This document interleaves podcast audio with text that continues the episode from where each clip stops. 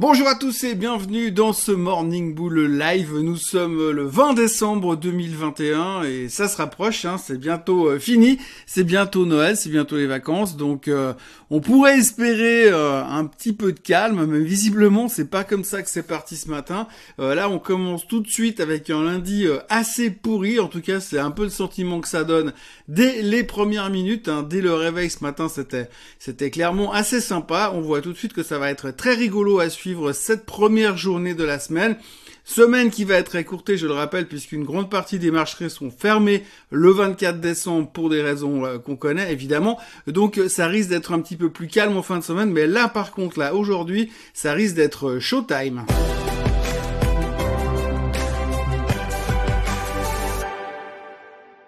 Donc déjà, on va reprendre un peu l'environnement global dans lequel on se trouve aujourd'hui. Donc ce qu'il faut retenir en ce moment, c'est qu'on est vraiment dans une période où on a de la peine à digérer ce changement de positionnement de la Fed. Hein. Donc passer du côté dovish au côté hawkish, de ce côté où on est très euh, euh, pushy pour augmenter les taux, cette réduction, enfin cette accélération du tapering qui va nous amener à un tapering qui va se terminer en mars. Donc une prochaine hausse des taux qui est attendue entre mars et mai, on en a déjà discuté. Mais tout ça, on a de la peine un peu à le digérer. On l'a encore vu vendredi dernier, c'était pas simple et les marchés restent très tendus à cause de ça. On a de la peine à changer vraiment euh, ses positionnements et à comprendre où veut vraiment aller la Fed. Alors on a compris ce que veut faire la Fed, hein, c'est maîtriser l'inflation et pas se laisser embarquer dans cette histoire. Mais par rapport à ça, par rapport à ce changement que nous on perçoit au niveau du positionnement et du soutien qu'on a depuis le début de cette crise euh, Covid, eh bien, euh, on est un petit peu paumé par rapport à ça. Alors évidemment, euh, le côté Covid ne nous aide pas puisque la panique reprend de plus belle hein, ce lundi matin. c'est clair que pendant le week-end, on en parle un peu moins, on le voit un peu moins, les marchés sont fermés, mais en tout cas, la panique reprend dans tous les sens. Explosion des cas Omicron attendus partout, partout dans le monde. On nous met des confinements dans tous les coins, on referme, on restreint, on, remet tout le monde dedans. Bref, c'est devenu très compliqué, tout le monde est en pleine panique, on nous, on nous prédit une catastrophe sanitaire de nouveau ces prochains temps, un peu un goût du type euh, février 2020, mars 2020. On espère juste qu'on n'aura pas le même comportement sur les marchés. Mais en tous les cas, de ce côté-là, c'est très tendu également. Euh, Biden devrait s'adresser à la nation demain soir pour annoncer un hiver catastrophique au niveau sanitaire. Et évidemment, encourager, encourager les gens à se vacciner, à se vacciner et à se vacciner encore. Donc on est vraiment dans cette thématique Covid. Évidemment, Omicron euh, nous stresse de plus en plus. Hein. donc explosion des cas Omicron, ça on sait. On sait toujours pas quelles sont réellement les conséquences finales, mais peu importe. Hein. Pfizer en remet une couche en nous annonçant que d'ici 2024, euh, eh bien normalement, eh bien euh, Omicron, enfin le Covid devrait être un, une plus une pandémie, mais devrait être endémique, c'est-à-dire que ben on l'aura chaque année et à chaque fois qu'il fera un peu plus froid, bam, ça sera reparti. Donc euh, du coup, ça voudrait dire qu'il faudra se vacciner chaque année, ce qui arrange quand même globalement pas mal Pfizer, mais ça c'est une autre histoire. Donc on est vraiment à fond dans cette dans cette thématique Covid de nouveau et ça ça n'aide pas non plus. Deuxième point négatif. Et puis alors troisième point négatif qu'on n'avait pas forcément vu venir, c'est le plan de stimulus de Joe Biden. Vous savez ce plan qui était prévu pour reconstruire les États-Unis post-pandémie. Alors pour l'instant il n'y a pas de post-pandémie puisqu'on est encore en plein dedans, mais en tous les cas on a Monsieur Joe Manchin qui est un sénateur démocrate qui s'est dégonflé hier et qui a dit qu'il ne pourrait pas signer euh, ce plan de soutien qui était prévu d'être signé par Joe Biden dans les, dans les jours qui viennent. Donc il, il s'est rétracté, du coup il n'y a pas assez de voix pour que ça passe euh, politiquement à Washington, donc c'est un dégonflage massif, mais surtout c'est un dégonflage massif du côté de Joe Biden, puisque c'est un démocrate qui se dégonfle. Donc c'est pas une super bonne nouvelle. Ça veut dire que pour les prochaines élections, ça va être très compliqué pour les démocrates qui sont déjà pas super euh, en odeur de sainteté au Sénat. Euh, donc c'est compliqué de ce côté-là. Et puis surtout, ça fait un soutien de moins pour l'économie. Donc je pense qu'il y a aussi quelque chose qui met une grosse pression ce matin sur les États-Unis. Euh, c'est effectivement ce côté démission, enfin en guillemets effondrement du, du plan. C'est quand même 2000 milliards qui devaient rentrer dans l'économie et qui devaient soutenir les ménages les plus pauvres, bien entendu. Et donc du coup, c'est quand même une pression supplémentaire, une injection euh, et un soutien qui reviendrait pas dans le marché dans l'immédiat. En tout cas, c'est repoussé au calendrier grec, semble-t-il, et euh, beaucoup d'hésitation et beaucoup de, dé... enfin de de dépression du côté de la Maison Blanche ce matin. Euh, donc on n'est pas super à l'aise et c'est un peu pour ça que quand on voit les futurs et les marchés asiatiques comme ça ce matin, eh bien c'est un peu lié à cette conjonction d'événements Omicron, euh, le hawkishness de la Fed et le plan de Biden qui est en train de capoter. Donc tout ça fait que les futurs sont nettement nettement dans le rouge ce matin, euh, tout comme l'Asie qui se fait démonter littéralement, le Japon est en baisse de plus de 2%, Hong Kong 1,8% de baisse également. Donc on commence une semaine nettement dans le rouge. C'est très difficile de dire ce qui va se passer. En tout cas, une chose est sûre, c'est que ça va pas être simple.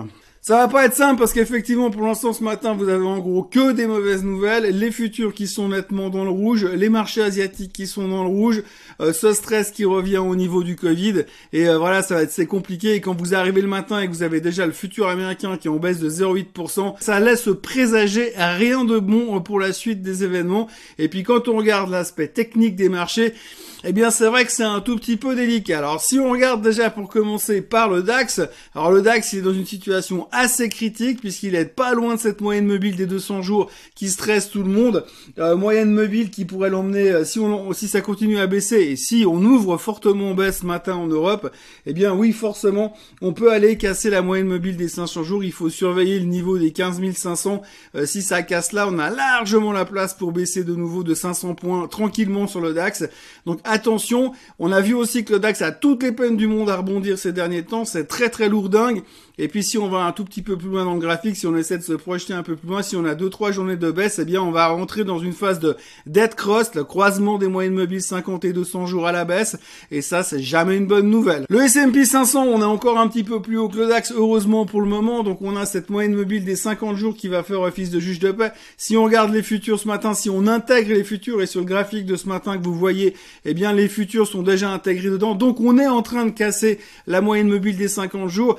C'est pas la plus importante, mais ça fait jamais du bien. Donc du coup, si ça casse, elle peut facilement emmener le S&P 500 en direction des 4500, euh, qui serait plus ou moins le prochain support. La dernière fois où on a rebondi, c'était par rapport à ce niveau-là. Donc ça pourrait entraîner un petit peu sur une espèce de vente de panique. Et là, c'est typiquement le genre de début de journée qui commence et qui ressemble, ça a le goût, ça a l'odeur, ça ressemble à une, vente de panique. Et on peut avoir quand même une journée un petit peu moche, voire deux journées, sans compter que quand on regarde un petit peu où on va, eh bien on a on a lundi, mardi, mercredi, jeudi, et puis jeudi soir, ça sera plié. Donc on a moins de temps pour réagir.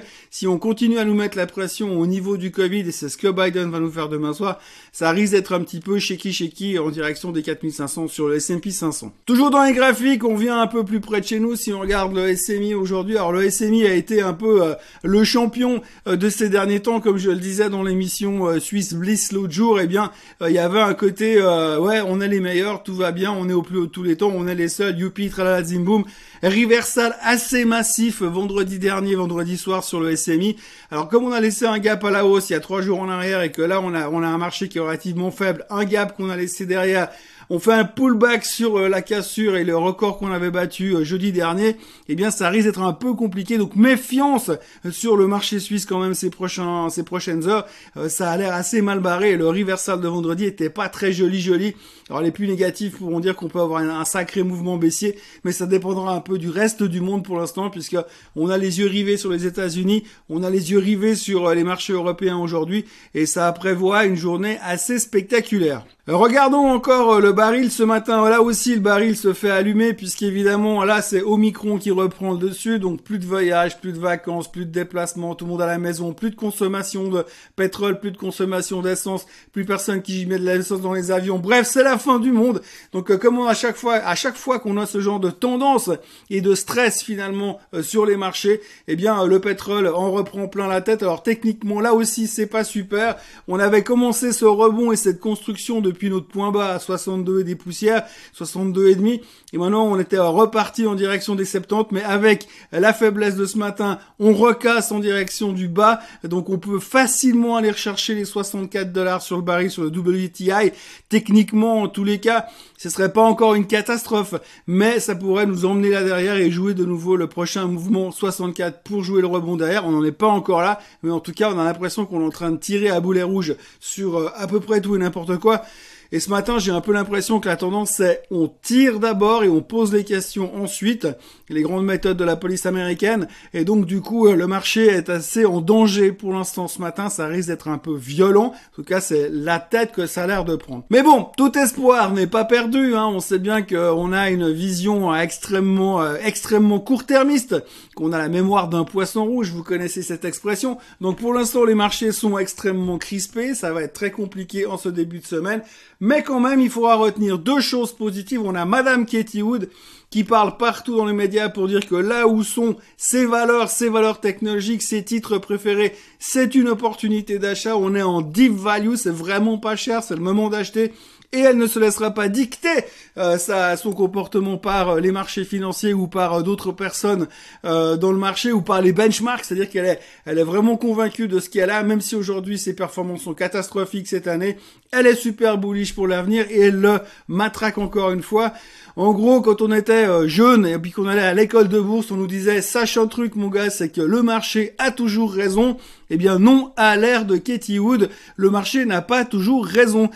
Alors tout ça me fait penser à une anecdote il y a très très longtemps quand je travaillais encore dans une banque. Euh, eh bien, je me suis retrouvé un jour dans une présentation avec un fund manager de la même banque qui disait que oui, effectivement, on perdait beaucoup d'argent sur le fonds actuellement, mais c'était pas grave parce qu'après avoir vraiment back-checké tout ce qu'ils avaient dans le fond, eh bien, ils se rendaient compte que le marché avait tort et que eux avaient raison et il suffisait simplement de que le marché se rende compte qu'il avait tort pour finalement retrouver la valeur sur le fonds en question. Ça a jamais marché parce que le fonds a fermé plus tard, mais ce qu'il faut retenir quand même, c'est que le marché a quand même souvent toujours raison et puis on peut on peut apporter toutes les théories qu'on veut, toutes les valorisations qu'on veut, toutes les les les théories, les stratégies qu'on a envie de raconter sur un secteur ou une autre. Quand il y a tout le monde qui veut vendre, il y a tout le monde qui veut vendre, même si on sait des fois que c'est vraiment trop bon marché quand il faut sortir, il faut sortir.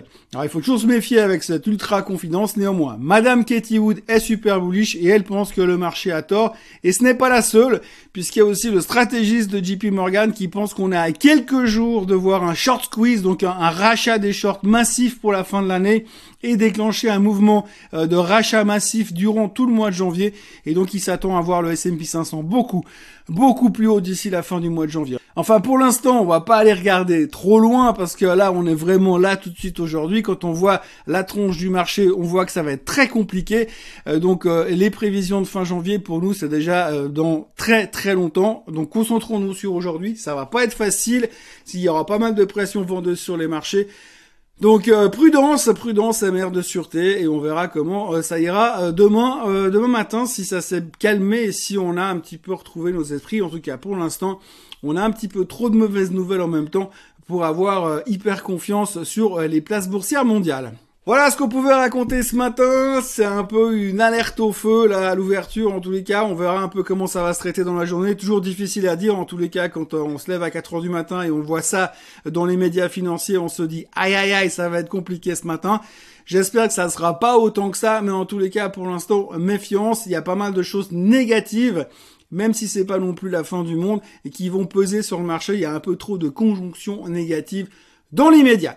Voilà, moi je vous encourage à liker euh, la chaîne Suisse Côte Suisse et puis euh, liker cette vidéo également et puis bah, on se revoit demain matin euh, pour la suite des événements. Bon courage pour aujourd'hui. Bye bye.